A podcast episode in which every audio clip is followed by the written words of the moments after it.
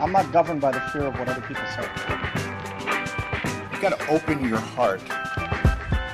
Well, number one, he's one of the elite offensive players in the game.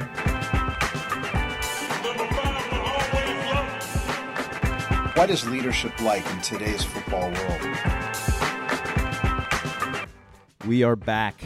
Mike Sielski, Dave Murphy, The Inquirer, The Daily News, Philly.com, Philadelphia Media Network.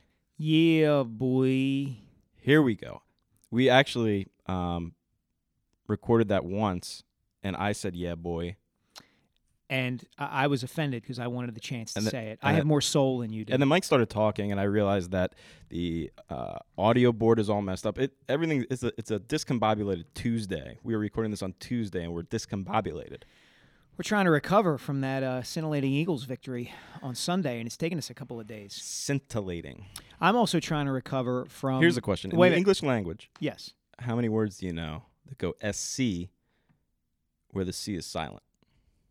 Or a soft Dude, C? I don't know. Ascetic? It's Tuesday. I'm. Ascetic? I'm still. exper- Science? I am still experiencing Sam Bradford hangover after watching the Monday night game. Ooh, we could talk about that. Let's talk about Sam Brad. We can talk about Sam Bradford. We can talk about Sam Bradford. Um, we can talk about Alex Smith. We, can can talk, about Alex Smith, Dougie P. Dougie P. You wrote about Dougie P. I did. We Uh, talk about Carson W. You wrote about him. We did. We did. Or I did. Um, we can talk about how awful an experience FedEx Field is. Oh my goodness. It is very hard to wake up in the morning and know that you're going to spend a beautiful 75 degree Sunday that also happens to be week one in the NFL in a uh, room with 200 of your closest, and I mean closest Oh, yeah. friends.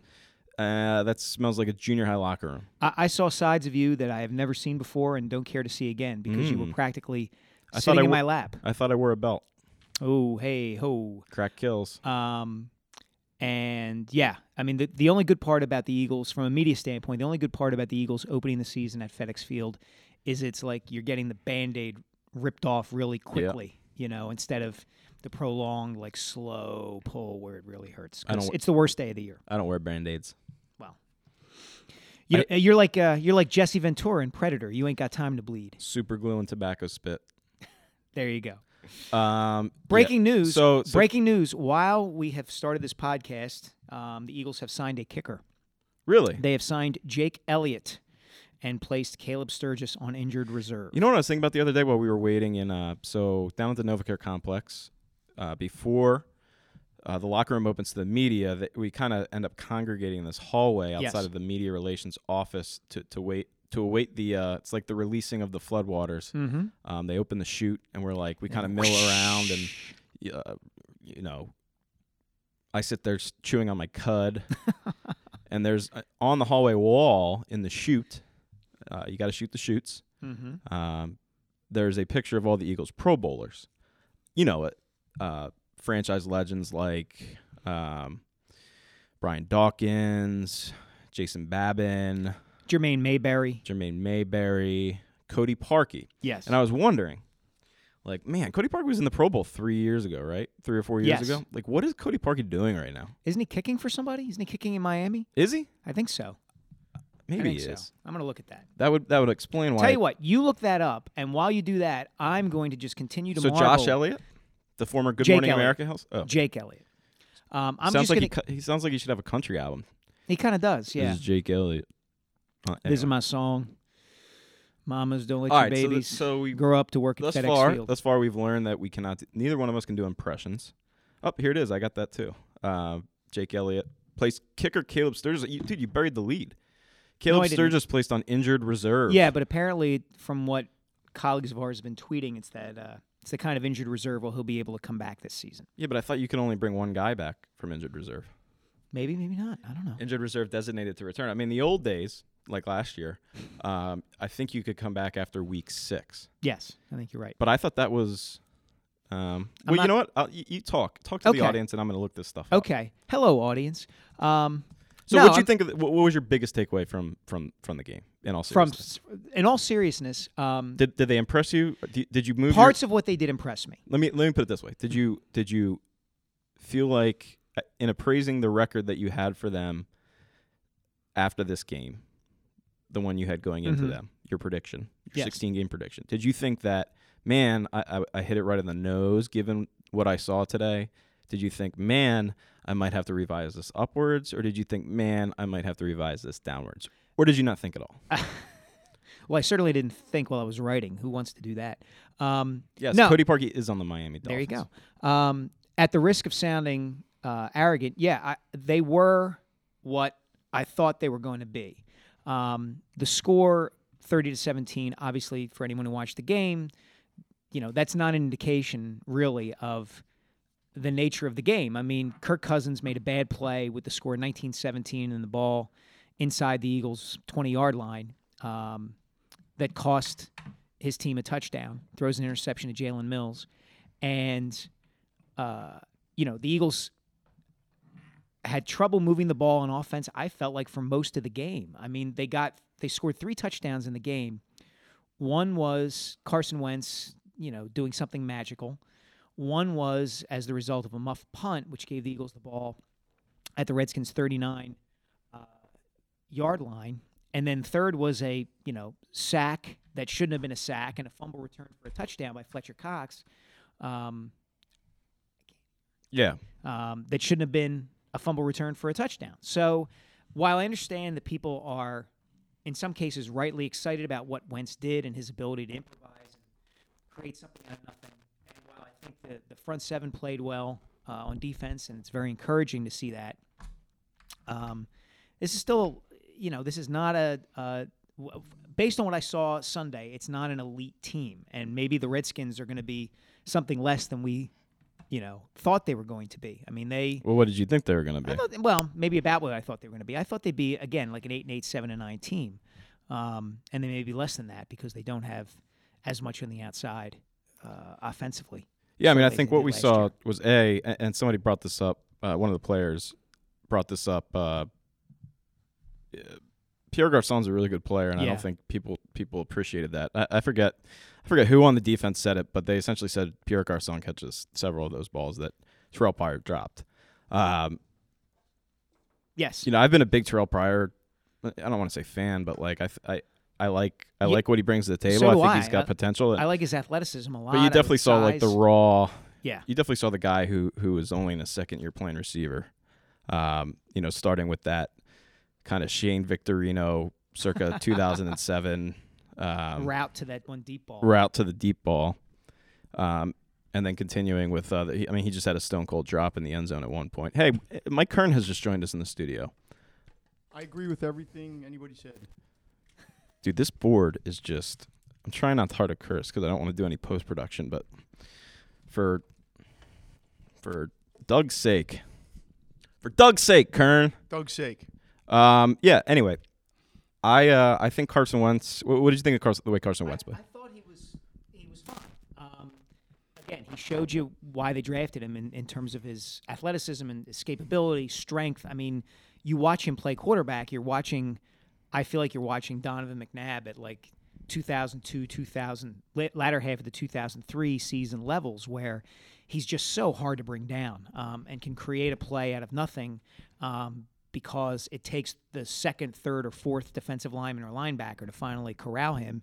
And by the time that guy gets there, he's gotten rid of the ball to uh, a receiver who's come open.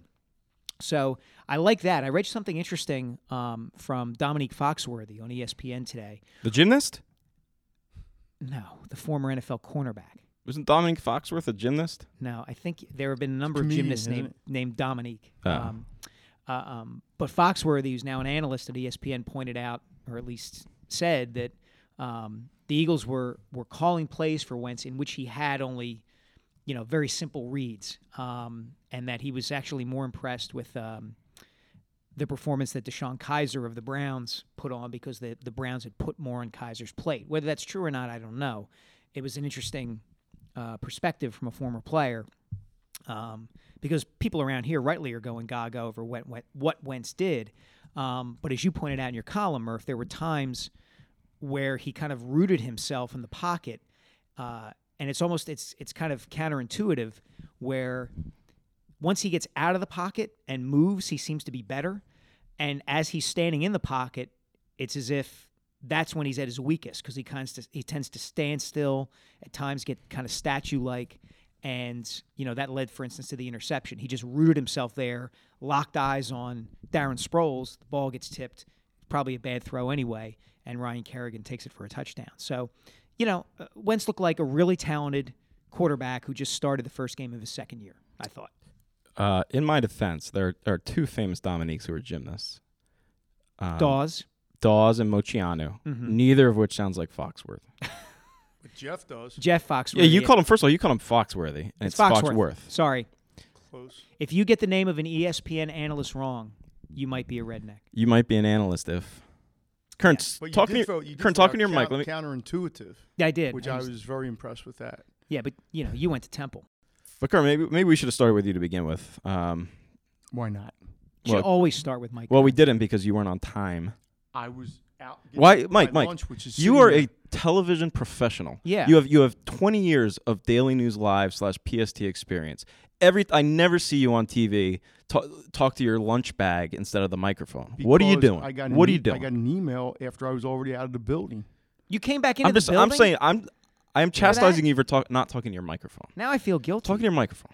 You're looking I'm at it like I'm it- like talking into my microphone. What what do you what do you want here? He- you, you were I- talking to your Dunkin' Donuts bag. No, I Don't, went- hey, no. hey, hey! Don't get all over him. I now I feel guilty. You were you were halfway up ninety five. no, no, no, no, Okay. no, no, no, no. I was Okay. out getting this. Oh, okay. No, All right. I got stories to do yet, pal. Good. No. All right. Good. All right. Now I So don't what was feel so your bad. what was your excuse again?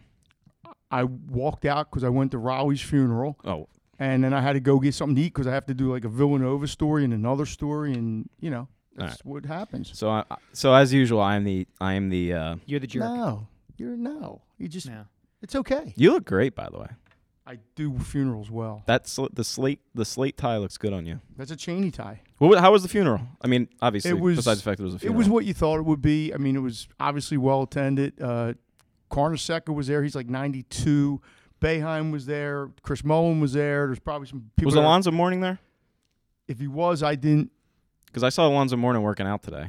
Really? Yeah, and I Where? was trying to figure out the Bellevue. Ah, interesting. Georgetown coach, I think, sent or John Thompson sent in his regrets. He was supposed to be there.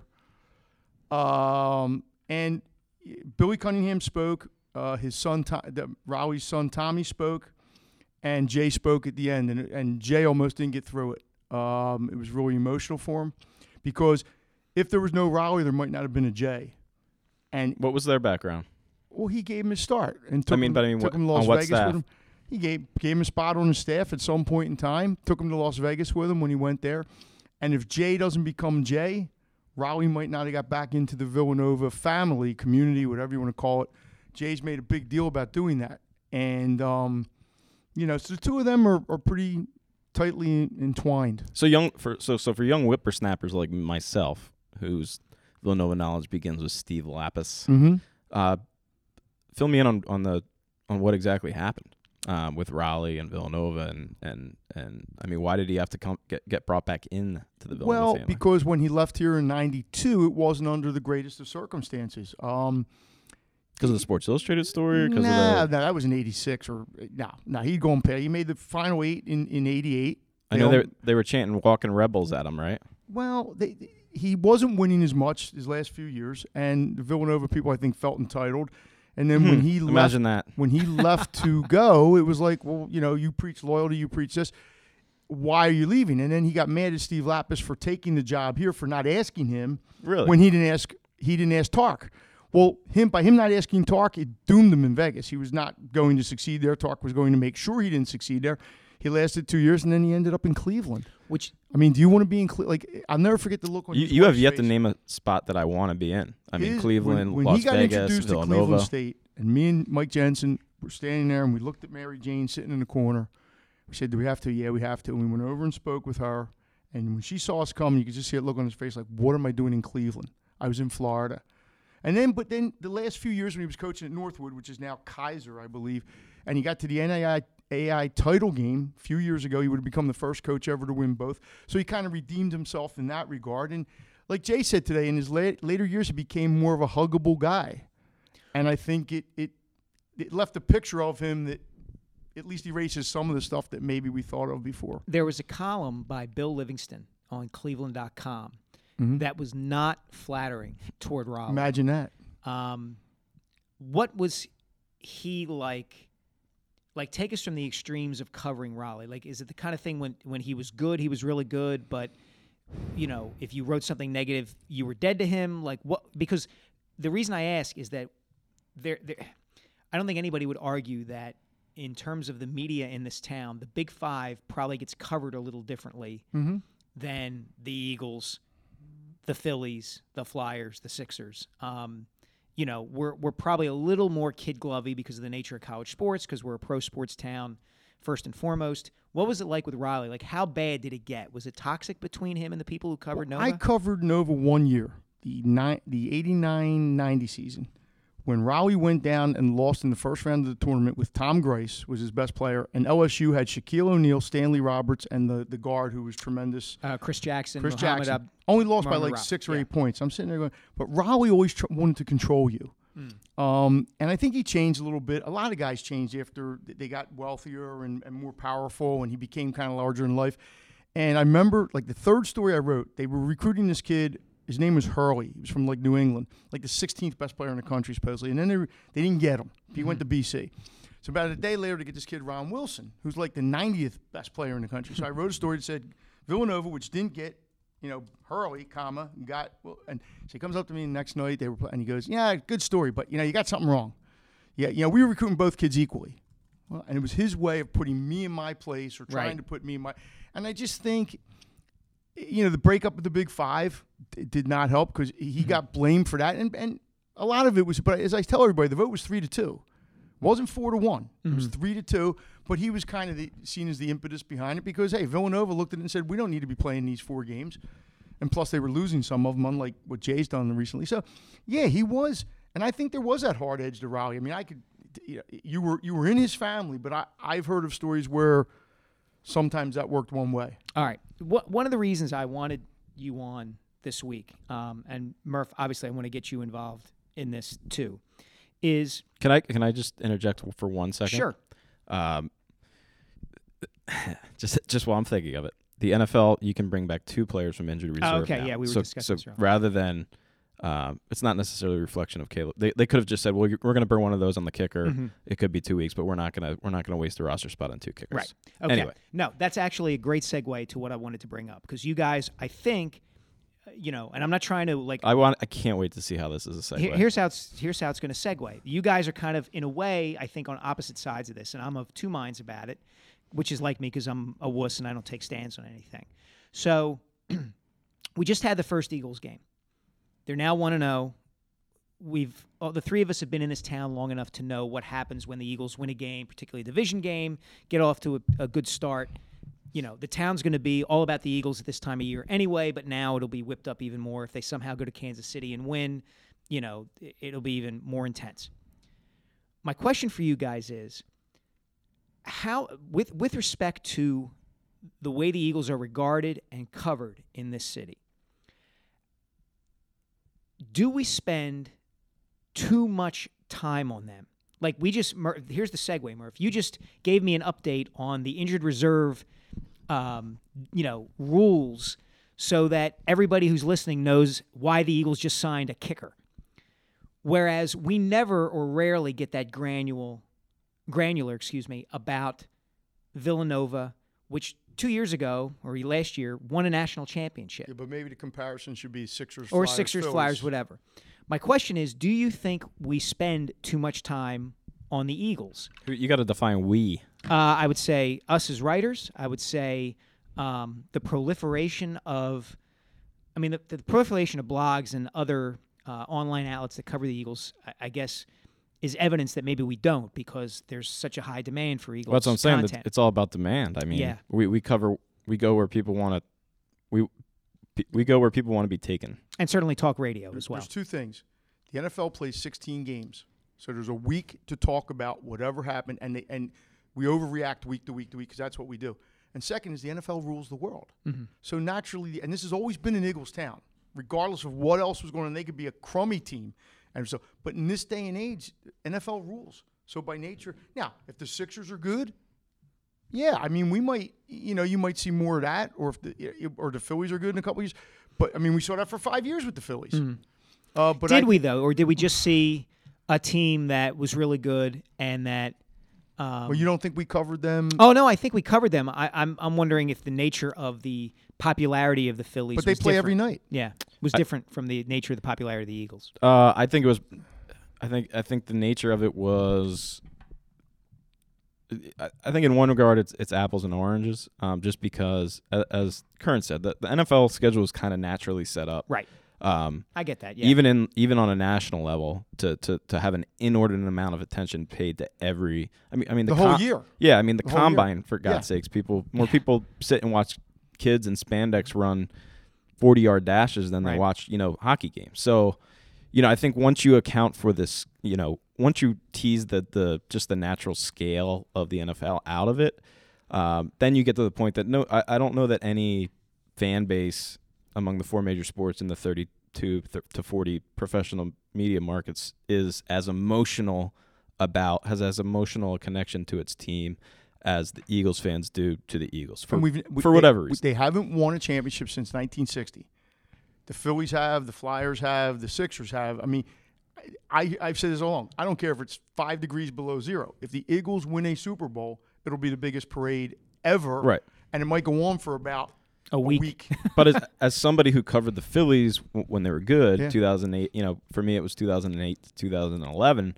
Uh, on a day-to-day basis, the passion was just as much Yeah, there as it was with Mhm. the Eagles. Um, the difference with the Eagles is, you know, the NFL schedule kind of allows you to always talk yourself into thinking that they have a chance. Right. Um, where you just don't see that. You can't do that with the Right. Phillies, I and that's how the- it was when I, think was growing up. The popularity of the NBA right now, and we've seen it already. Uh, oh, and Beats played 31 games. Simmons hasn't played any. Fultz, Right. Fultz hasn't played any. This town, if this team goes, I don't know, makes the playoffs this year, if they win Mm-hmm. 40 some games, this town will start to go nuts because they're going to think they're winning a championship in two or three years. I'm not going to say they're not. I'm just saying that's how those, and, and the Sixers will get covered a lot more. Well, the, see, the Sixers to me are an interesting case study because the ND, the NBA obviously is so much more um, of an individualized Yes. and star-driven sport that if the Sixers were to get good, if Embiid were to become a superstar, or Ben Simmons or Markelle Fultz were to become superstars, the coverage would not just come from here; it would Yeah. come from ESPN and ABC mm-hmm. and Fox, and there would be international Yeah. elements to it as But well. Wentz could be that. Mm-hmm. But but yeah, and it would be but it would be different. Like be it would, be different, It yeah. would be national. Yeah. And it would be he would be a, a hero here, obviously. I mean, Embiid could be the face. I don't know if Wentz will ever be the face of the NFL. Mm. Maybe he'll be that. I don't know. I think Embiid has a chance if God, you know, he stays healthy mm-hmm. to be the one of the faces on the post Well, the post um, LeBron NBA. I mean, part of the problem is that there's uh, the NFL. It, it's hard to have one guy be the face of Right. it, for, partially for little reasons. Like you don't see their faces uh, Mm-hmm. Yeah. while they're out there on the field. And it's more the jersey. Right. But but even then, like, would you say? I mean, maybe I guess you could say Tom Brady was Mm-hmm. the face of the NFL, but it's just like such a regional. Peyton Manning might have been for a while. Yeah, yeah. Um, you but you're just never going to have it Right. like. But I mean, even one the- player cannot Like transcend the game is the way. And Drew Brees is going to the Hall of Fame. He's No, but one player like- can't transcend the transcend the, f- Yeah. the the football field the way he can the basketball court. You know, Yeah, no, you're you're right. You're you're absolutely right. or the hockey rink. And I also think getting back to your point about, you know, the one game a and week. baseball has no stars. yeah. Well, uh, baseball's problem is i- they're stars. You only see them five times a night right. at at most. I mean, Mike Trout.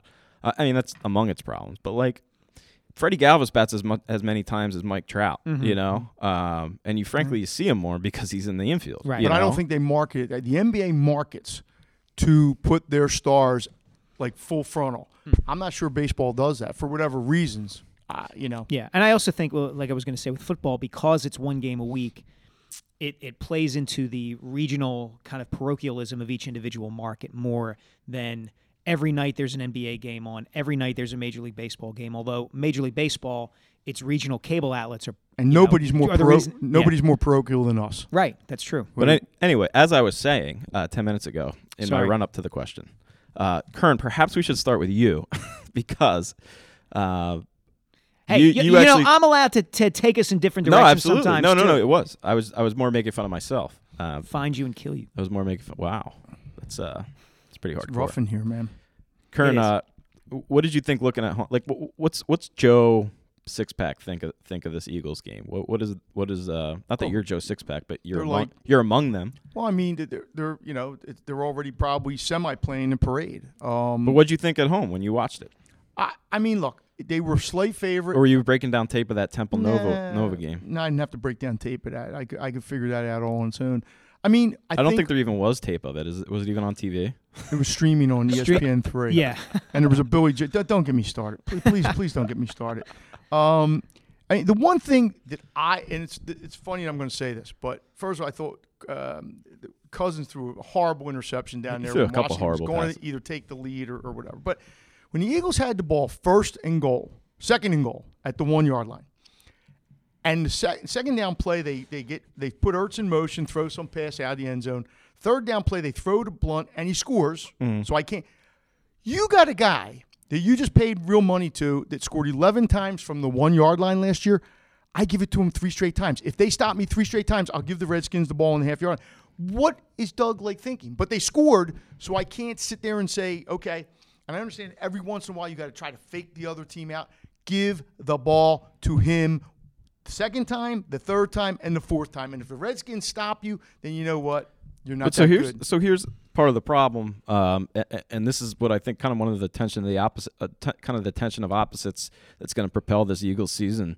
Um, yeah, in theory, you, you paid LeGarrette Blunt to be the guy, um, you know, who you give the ball to three straight times at, at the one yard line. But Lar- LeGarrette Blunt, from someone who who has watched him this this summer, and frankly, someone who's watched him, he's not that guy. But Like, you got to, but you got to find that out. If well, Le- yeah, but here's the thing, Blunt- Doug, but Doug, Doug Pederson doesn't get paid no, to no, no, no, no. If LeGarrette Blunt can't score on three tries from the one, when he did it 11 times last year, I don't care if he ain't the same guy as. If he can't score three times from the one, then you got problems. Right, but th- we've already established. Well- uh, Jeffrey Lurie already told us that the roster's good. Well, they gave him the ball the first down from the three or the three and a half, and he got two and a half yards. I, I don't know why you don't. I mean, like, were they trying to out trick the Redskins? Were they? I, I think Doug Pederson understands that that, that, that they're not they're no better a short yardage team right well, now then, than they then were you last know year. what? Then they got issues. Yeah. Because Oh, they do have issues. But Doug I- Pederson's going to be the one who pays the price for those issues. Yeah, I mean that's that that's when you talk about tension of opposites. You know that to me is the interesting part about the season is the push and pull between how much of the Eagles' success or failure. Take it out of the realm of whether Jeffrey Jeffrey Lurie's put his cards on the table. He he is in Howie Roseman's corner. He has said the roster is good, so if things don't work out this season, we know what's happening. It's the Doug Pederson, rightly or wrongly, mm. is going to take the fall. That Well, he's, he didn't say that. He stopped after the roster is good. You, right.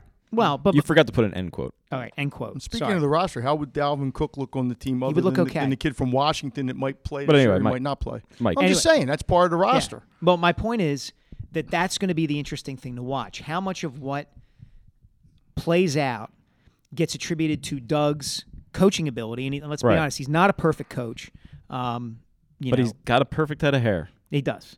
Um, and how much of it gets attributed, if at all, to Howie? You know, I think that's hard to say right now. Like Murph, just from our conversations from the podcast, you know, you tend to think that Doug does certain things because this is the hand he's dealt, mm. and so he knows LeGarrette Blunt, you know, maybe isn't the guy that he once was. Therefore, I got to out scheme him.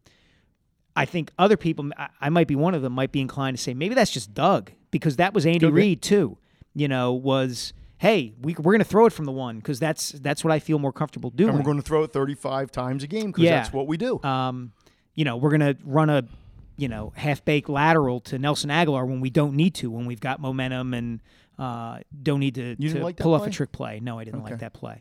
Um, so that's that's going to be the to me that's the fascinating part of all this. It's not just where do they end up because I don't think anybody has a real good idea of how good or bad the team's going to be. It's more going to be okay if they're if they go eight and eight or seven and nine. You know why? Why did that happen? Well, I have them down for ten and six now. Really? Yeah. Because the because the the beating a team in the division to start off that way. Yeah, I mean, I had the Redskins as a loss. Mhm. Um, then I had them. Uh, well, I'll say this: I, I had them going one and two. Um, I thought Redskins would be the more likely loss than the Giants. Mhm. I think they're def. I, I still think they're definitely losing to Kansas City. Yeah. Um, I would agree. put it this way: if they start two and one, I have them down for ten and six. Okay. And the Uh, Giants don't look that good. I mean, I, I was No. all I was all in on the Giants. Their line is not good. I know they're going to be better when Beckham gets back, but man, I mean, they can't run the football at all, and their defense is good. But I- I mean, I, I think right just off week one, I hate doing this because it's week one. The Eagles look like they could be the second best team in the division. They look like they could be the best team in the Well, division.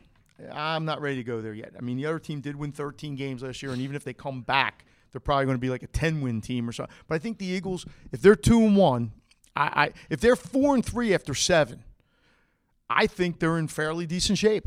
Well, and I- I, don't know if they can get to four and three after seven, but getting to two and one would be a good I think start. I think they definitely will be four and three after. I mean, who are they losing to?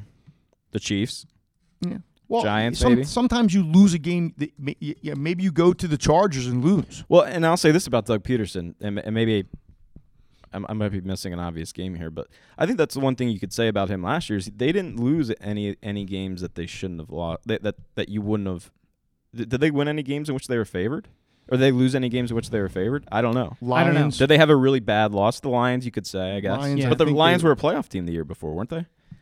There there were games. Uh, I, I mean, wonder I, if I'm trying to remember. I mean, the Bengals- Cincinnati. The Bengals game was a bad, bad loss. Bad But that's the only the really game, one that. the game that they lost to the Giants, um, the first, you know, the in the Meadowlands. Mhm. Um, you know, th- it wouldn't surprise me if that was a game that gave, you know, they got off to a, a bad start in that game Mhm. um, with Doug kind of putting, if I remember correctly, you know, Wentz through two early picks where Doug was coming out of the chute, you know, calling deep passing plays and kind of putting him in a relatively difficult spot. Um, you know, I think there were some play calling issues in that game. It wouldn't be, it wouldn't surprise me thinking back if that was a game where Jeffrey Lurie kind of looked at it and said, "Hmm, you know, is this the guy?" And that's that's the question I have, to be honest. I mean, See, I'm, I- I, am willing to I'm willing to grant that Doug may be a, a pretty, um, you know, smart play. You know, he, he may recognize what the limitations of the offense are. That's that's certainly possible.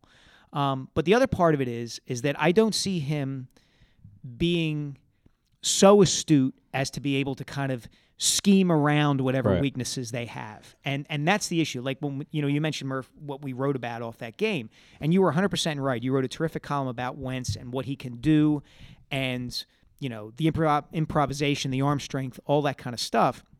And that to me is interesting in the context of Doug. Like if you watch if you watch the Kansas City New England game Thursday night, you watch the Kansas City offense that knows what it has in Alex Smith and through scheming and through speed on the outside can create big plays, you know, not through anything necessarily physically that Alex Smith brings to the table. Conversely, Carson Wentz, it seems to me, is going to be able to make up for the fact that Doug probably isn't going to be able to outsmart an opposing defense all the time. Kinda like Maybe even most of the like time. The early days of Donovan, like you were saying. Yeah, You know, um, they it was kind of like okay, Donovan, go out there and make a few athletic plays. We don't have very many good wide receivers, but our defense is really good. And yeah, I mean that was the other thing that came out of the game. I thought their defense played. I mean, I know Cousins didn't play well, but you know they didn't play badly. Uh, you go on the road and you know give Mm-hmm. up 17. That's not horrible. So maybe they're a little bit better than I thought. I mean, I thought they were like an eight and eight kind of team, but you know, in this league, one or two games get decided at the end anyway. yeah. So if they go your way, you know, you're. I, I always say if you go it, like my barometer can you go four and two in the division?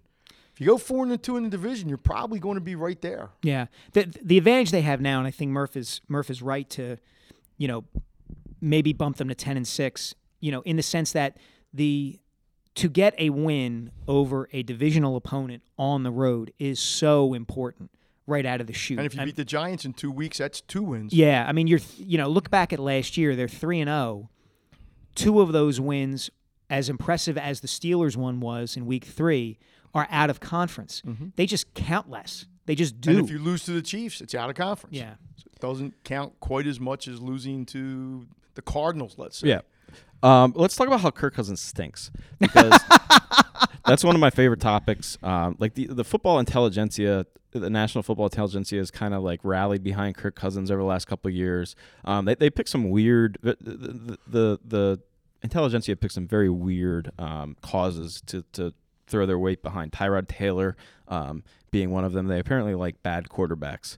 Um, Kirk Cousins is a he's not a quarterback that you you you commit uh, franchise level money to, and you saw it on um, Sunday as gritty as he is, as um, emotional as he is, as smart as he might be. Um, you know, he's I'd love to have the guy as my backup, but he does not have the arm strength to complete the passes that you need to complete in must-have situations, and, and that more than anything else is is why Carson Wentz, um, for all his warts, metaphorically speaking, um, for all his warts, y- you got to take it. Um, and Yeah. Jason, that's kind of what Jason Peters was saying um, y- y- what- in the column that I wrote. Um, and it's kind of just what, what what you think the Eagles probably saw out of Carson Wentz. And, and it's interesting because remember uh, on the podcast um, over the last couple of years, we, we've wondered, or over the last year, we've wondered what Doug Pederson would say about Alex Smith in a uh, moment of honesty. And, and I think the fact that they gave up uh, an incredible haul of draft Yeah. assets to move up one spot to, to select Pat Mahomes kind of speaks to what they thought of, the of Alex the Smith. And I, problem with Carson, first of all, I don't think that Cousins. I'm not the biggest Cousins guy in the world either, but he, I don't. He's better than the backup.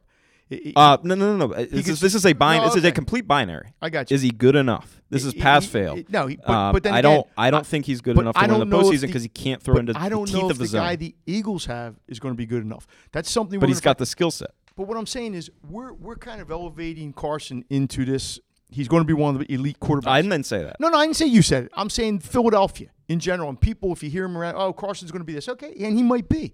But is he going to be two or three years from now one of the top five quarterbacks in the league? I don't know that. Will But that's be- not the an- that's not the question. The Well, question yes, is, it is he- because he's Big what- Ben's never been one of the top five quarterbacks in the league. But Ben, I- hear you.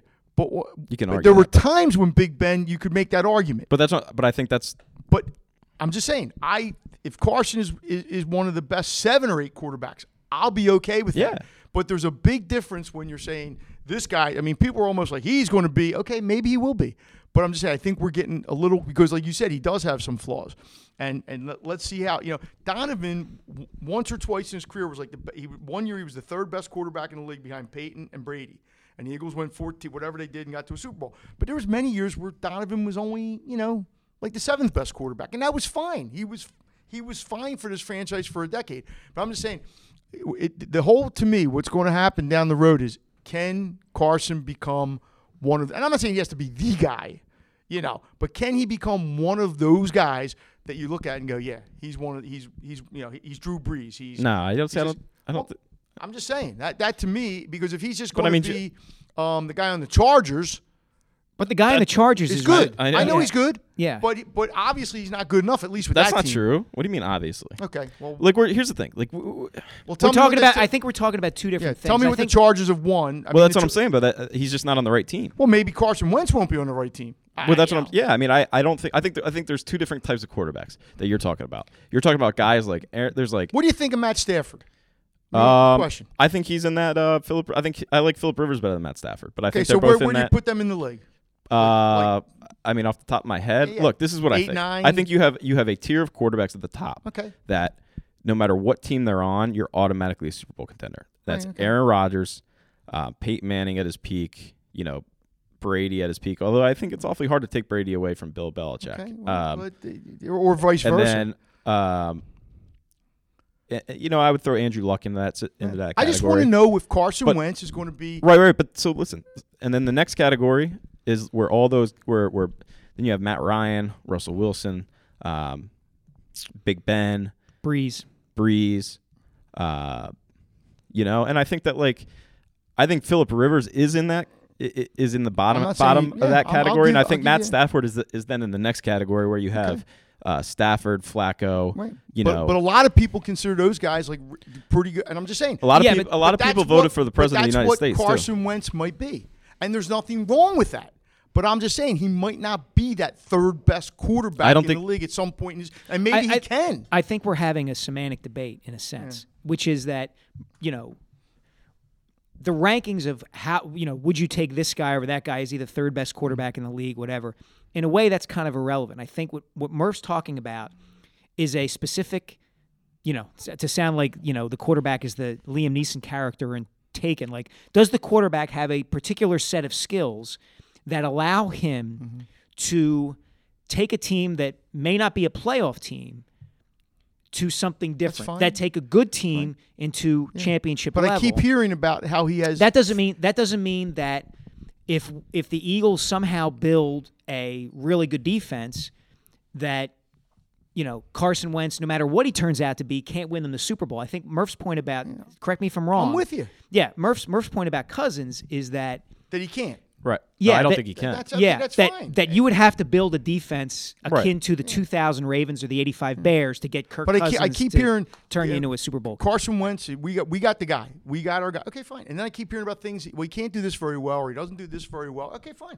So all I'm saying is he doesn't seem like he throws a deep ball very well, but he might get better at doing that. And then we're talking about well, we got to scheme like things for the things that Carson can't do because when he sits in the pocket, he doesn't. Look. That's all I'm saying. Is I think people now that the Eagles, if they get better and Car- and they're, they're going to go gaga that he's Tom Brady, and I'm just saying he may be Tom Brady in three or four or five years. I don't know this, but I'm just saying people let's let's be realistic here. But he might only be, and when I say only, if in 30 quarterbacks you're the eighth best quarterback or seventh best quarterback, that's pretty good. It gives your team a chance. Yeah, I think there's been a lot of eighth best quarterbacks that have won Super Mm-hmm. Bowls. From uh, you know, like Big Ben is the guy he reminds me of, um, and I think like so. I think part of the Philadelphia thing um, is like we like pe- people just don't watch enough outside of Philadelphia to like so like We're Drew parochial. Brees. Drew Brees missed a deep ball to Tommy Lee Lewis last night that was wide open in the end zone. He missed a couple other. It's just it, that stuff just happens on a. On, and, and and to your earlier point about Cousins, I do think that among the uh, cognoscenti of, of the NFL, the analysts and the you know writers and whoever else covers it, the salons. yeah, there become guys who get elevated to a certain level. Maybe it's simply a matter of economics and their contract situation. Maybe it's where they play. Maybe it's a particular game. But I feel like there's a much higher regard. Maybe I'm wrong about this. That there's a higher regard for a guy like Kirk Cousins than there would be, and this is going to come off like I'm defending him again. But like Sam Bradford is an easy Right, point of mockery around the NFL because the guy happened to be the last guy who was able to make a lot, a ton of money as the number one pick in the draft, and he wears his sleeves funny, and he hasn't been nearly as good as you would think a number one pick should be. At this point, I'll take Sam Bradford over Kirk Cousins Yeah. every day and twice on Sunday because that guy's got a better arm. He's as smart as Cousins is, and he's just he's physically a better quarterback. And while you know, I haven't seen, and I also haven't seen anything because I know where the next thing is going to. I haven't seen anything out of Sam Bradford that suggests he's anything but a tough NFL quarterback. You know, Cousins get gets lauded for his leadership skills. I think that's the kind of thing often that happens when a player is physically limited. So therefore, we have to assign him kind of in this intangible quality that must explain his success. Like I'm sure Kirk Cousins is a pretty tough guy. You know, take Sam Bradford. He's come back from two torn. You know, he tore the same ligament in his knee twice and came back from it, and is just a better player. But yet, he can be the easy point of mockery. He's a villain in Philadelphia, and Kirk Cousins is, you know, oh well, he must be a franchise quarterback. Well, I don't know if Maybe I'm creating straw men. I don't there, know if these call, people call him a franchise, but when you're the number one pick the in Redskins the draft, seem to. when you're well, no, if they did, they would give him all the money. They haven't given him all the money. They've given him one year contracts because they don't want to give him all the money. Yeah, but they, by giving him the one year contracts, they're going to end up giving him the money no, if they want to no, keep. What, but what I'm saying is they haven't made that commitment to him. When you're the number one pick in the NFL draft, and for five years you basically wander in the wilderness, people are going to make fun of you. That's just the way it goes. Um, I, I hate to break it to you, but there's been other guys like him that go through the same thing. The- you know, the, the guy in LA last year, God, I mean, God, if he turns out not to be whatever, they're going to make fun of him. It- that, that just goes with the territory. So, you know, uh, spend your money wisely. Yeah, I mean, I, I think that look, there's like a lot of stuff to unpack here. So Kirk Cousins, I think that he he has something.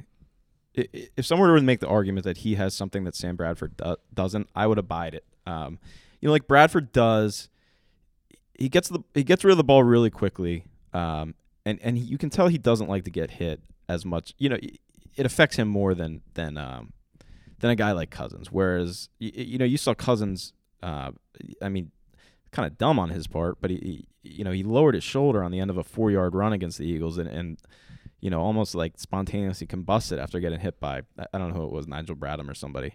Um, got the first down, but but y- you can kind of see it in their in their you know kind of pocket swagger that like Bradford does get rid of the ball a little quickly sometimes. Um, you know the Eagles the Eagles defenders did say that last year. I specifically remember Malcolm Jenkins saying Yeah. like we knew you know we knew what Sam didn't like and like got to him early. You know whatever. Uh, but I just don't. I, I think on the flip, I, I think that's overblown. I think, as you said, uh, you know, he's ta- he took plenty of hits last night. He played an entire season behind that awful Vikings offensive line last year, um, and, and frankly, he's and been, completed seventy percent of his like passes. he, he's been he's been. He, he's actually been, and I was I, I was one time I've completely done a 180 on Sam Bradford, where like I was one time a very big, I thought Sam Bradford was way overrated, um, but now I think it's gone. It's it's you know there's been a reaction and it's flipped to the all the way to the other ask you a side. question? Yeah, Why are we talking about Sam Bradford? I don't know. He played last night. I He used to play don't- for the I- Eagles. People hate him, I, if people hate him, they hate him. but I think mean, it's but I think it all goes into to establishing why They, they hate Wentz. him because he came to Philadelphia and didn't do much. That's what Philadelphians do. You come here and people, if you don't perform, they don't like you. It's it's it's not that there's thousands of guys who've come through Philadelphia and going through kind of what's and when you're the quarterback of the NFL team that everybody's rooting for, Mm-hmm. that just you know yeah, but I mean, like the number according to the numbers, he performed exactly as Carson Wentz did last year. what when he played for the Eagles. Yeah. Yeah. But but Carson Wentz was a rookie. This guy was a five year Right, right, right. And I get I I get why they don't like. You're him. trying to explain Philadelphia fans. I'm not and- trying to explain. I- No, that's what we're trying to do. I'm- and and they're they're they're Un- inexplicable. Right. What I'm they, saying they are is, not as passionately knowledgeable as sometimes they think they are. That I would agree with. I was more. I was more saying that I don't think Sam Bradford performed as poorly as as you know legend has it in his one year with the Eagles. Yeah, Um, yeah. but I get it. Like, uh, like yeah, he, he can be a he can be a guy.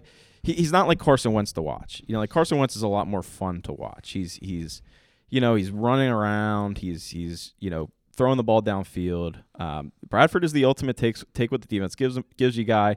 You know, I, I think Alex Smith and Sam Bradford are very much similar quarterbacks. Yeah. I would take Sam Bradford over Alex Smith, but I think they're very similar. Um, and I think there's a lot of teams in this league, as the Vikings showed you by trading a first and fourth round pick, who, who would be glad to have Sam Bradford. But at the same time, he, well, they'd rather whatever have that Teddy X factor, whatever that X. No, I don't think they. I, I I, don't th- think I think they would. They might, but I think they Sam, might. I think they're better with Sam Well, Bradford might than they were were Teddy Bridgewater. Um, but I think that Sam Bradford does not have that X factor that people see in Carson Wentz. That's true. That's true. Um, And I, I think you know, like you see it in, in Russell Russell Wilson. It's funny because it's it's kind of an argument against Doug too. Um, you As know, a like- coach, like yeah, you don't like he- see the yeah, you like, know. he just doesn't like dominate. He, he does not like exude. He doesn't have that Tomlin. Uh, like look at Van, like Vance Joseph. Uh, Mhm. Like just like Vance Joseph, and Adam Gase, both both very much like like look at Jim you'd be scared to go up and like talk to them, you know, because they're just like Well, Doug's like Andy. That's yeah. But Andy had a Andy had a Andy was an intimidating guy to be around. Uh, yeah, He he he but he Doug wa- is Doug is far more amiable, Right, exactly. than Andy is.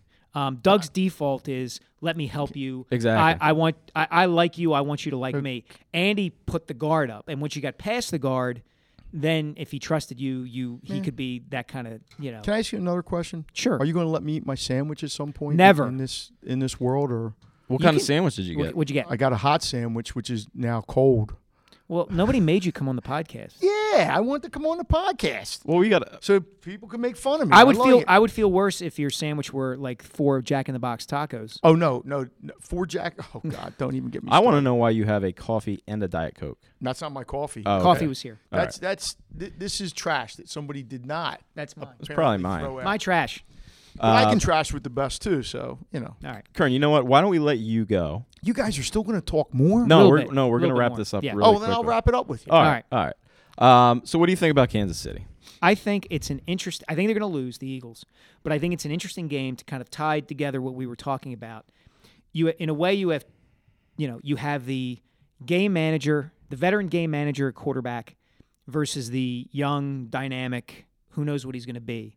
That to me is an interesting matchup. Like I, I, in a way, that's kind of the converse, the football conversation that you and I have been having on this podcast for close to two years. Like, what is the way to go?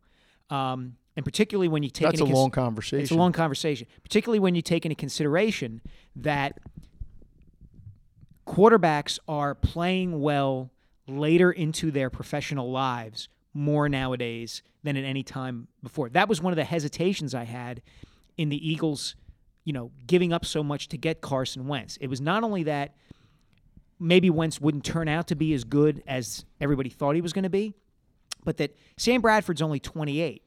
And unless you are convinced that he is terrible and is never going to get any better or is not good enough now, there's enough evidence out there that as he ages and gets smarter and gets more experience, he will continue to improve and still be a viable, perhaps even above average to very good quarterback for five or six years because that's the way the position is trending. If the Eagles win this week, I can only imagine what Philadelphia will be like on Sunday night, Monday morning, because they'll be planning the parade. I mean, they'll be thinking that way, and hey, whatever. I think they have nothing to lose this week. I think they are totally playing with house money because I think the more important game is the following week against the Giants here. So they can go out there. They should play loose uh, because Kansas City's supposed to win. They're home. They don't lose very much out there. I know they lost their their Berry, and that's going to hurt them. And everybody says, "Oh, well, they played New England last week, and they're going to, you know, they're going to be." I think the extra three days helps Andy because he always seems like when he gets that extra time, he's very good with it. I don't think he wants to lose to Doug. Um, but I think the look, the Eagles have a shot. Hey, everybody has a shot almost in the NFL. Uh, the Browns almost beat the Steelers last week, but I think if they're two and one, I agree with Murph, and I hope the two and one, if they get it, is against the Giants the following week because then you're two and one and two and zero in the division. That's good after three games. I'm very interested to see how they cover Tyreek Hill because Oh, Um, I mean, Oh, that, the, the Ronald Darby injury. It, while it sounds like, unfortunately, we did not, due to our technical difficulties, it, perhaps it was pilot error. I don't know. I don't think so. Um, we were gonna have Les Bowen on today to talk about the injuries and give us kind of the latest on on what the team's thinking with regards to Darby and to a lesser extent Jason Peters. So I'm less. Uh, Wow. Yeah, you're okay. less. Okay. Um, but You're not less than less, but Uh, How about the running back which one? from Toledo? Kareem Hunt. I, and last year before the draft, I'm because I don't. I'm looking at people who could go in like the third, fourth round, and people were telling, saying the kid from Toledo was pretty good. He had, so naturally, we take the kid from San Diego State that isn't going to get on the field this year because he's Yeah, I mean, that- me. I'm just saying that kid. What did the kid rush for last week? He had a pretty good game, right? Well, well. So here's the thing. So this is this was this is what and I don't know if he got taken ahead of Pumphrey he did. behind. So this this is this is how that played out, uh, and it's interesting on a number of different levels. Um, and I'm not sure why. uh, Regardless, Kareem Hunt was taken with like the ninth number. I think it was 77, He did go that high. 75 pick. Okay. Um, so Okay. he it was like high early third round. early in the third round. Okay. But he was taken after the pick where the Eagles would have picked if they had not traded for Tim Jernigan Gotcha. because they flipped Okay. third round picks with the Ravens. Gotcha. Um, and I agree with you. I think Kareem Hunt looked very, very good on Thursday night. Um, so then the question, again, this is just all, it's just kind of interesting Sure. thought experiment type of stuff where what they said, if, if you kind of piece everything, cobble together everything that they've said in the wake of that draft, um, like they said after that draft that, you know, when they took Pumphrey, there was like this run on running backs that they, they, you know, it was essentially they had to take a running back because they were all flying off the board. right. Howie Uh, Roseman called it a historic class for running backs. Right. Um, a- a- and I think Everywhere but here. everyone, including the Eagles, seems to be in unanimous agreement that Donnell Pumphrey did not impress No. um, early in his career. Um, you know, so it's interesting. Like, like yeah, you know, like we're very quick, like, like it's very like one step thinking to like say, oh, they got to steal on Tim Jernigan, but I mean, you're giving up something in the 25 spots of, of draft position. Right. For Um, a team that has no running back, they're going to go into the draft next year having no running back, and they don't have a lot of draft picks real high ne- next year because they've traded some of them. Right. So they're probably going to end up taking another guy like in the fourth round or something like that, and hope that it's the right guy. And I But just this all goes back to the notion that like it's hard to say Howie Roseman. It's hard to give him a stamp of approval yet. Yeah. Well, if, look, if Barnett turns out to be a stud and the kid from Washington comes back and is as good as he was supposed to be before he hurt his Achilles, then it'll look like a good draft and you won't care that rounds three through seven didn't produce much. Um, if those guys don't, if the kid from Washington never becomes that guy, then you're going to sit there and go, "This wasn't a real good draft." But you know, we won't know for a couple years. You know what's always good? Jack in the Box tacos. Absolutely. Uh, but so four, so running back. four and a soda for like three because there's no soda tax. So I agree. Dalvin Cook looks very good. Apparently Leonard Fournette looked good. Uh, my my Mm-hmm. Well, they weren't my getting Leonard sources say Christian McCaffrey did not look very good. hmm How about Uh, Joe Mixon? Did he play well? He played, but they they they they're for some reason he only got eight carries, and for some reason they're insisting on getting uh uh Jeremy Hunt still involved. I mean, if Dalvin Cook But- was there two picks later, yeah, so they, that's they would have taken so- Dalvin Cook. They well, the say Viking- whatever so the want. Vikings traded up for Yeah, for, for so the Vikings Cook. were smarter. Um, Good for them. But again, they you know it, it all goes back to the Vikings aren't necessarily the right team to make this comparison, but like it all goes back to what kind of assets you're comf- you have and what you're comfortable with trading. So I mean, it all fits Yeah, together. I'm You know, like maybe you don't. Maybe if you have some a couple extra draft picks, you trade up for Dalvin Dalvin Cook. Yeah. Alvin Kamara looks like he's a player, although not necessarily. Like he looks more like a Sproles type. Um, Kareem Hunt um, looks very good. Um, Guys, I got to eat. Yeah, Yeah. You're Look- the, look- yeah. You, you, you're the, you- Well, you said you were going to wrap it up, and that was ten well, minutes I was ago. trying to, and then you kept on you kept on unwrapping it. I it. didn't unwrap it. I'm just. You're like a little kid on Christmas. I, I haven't eaten unwrapping. since like seven thirty. I'm hungry. I was at a funeral. I'm sorry. We got to go. All right, Kern. I can't wait to watch you eat this sandwich. Oh God, Les, right. I hope you're doing better than me. Later.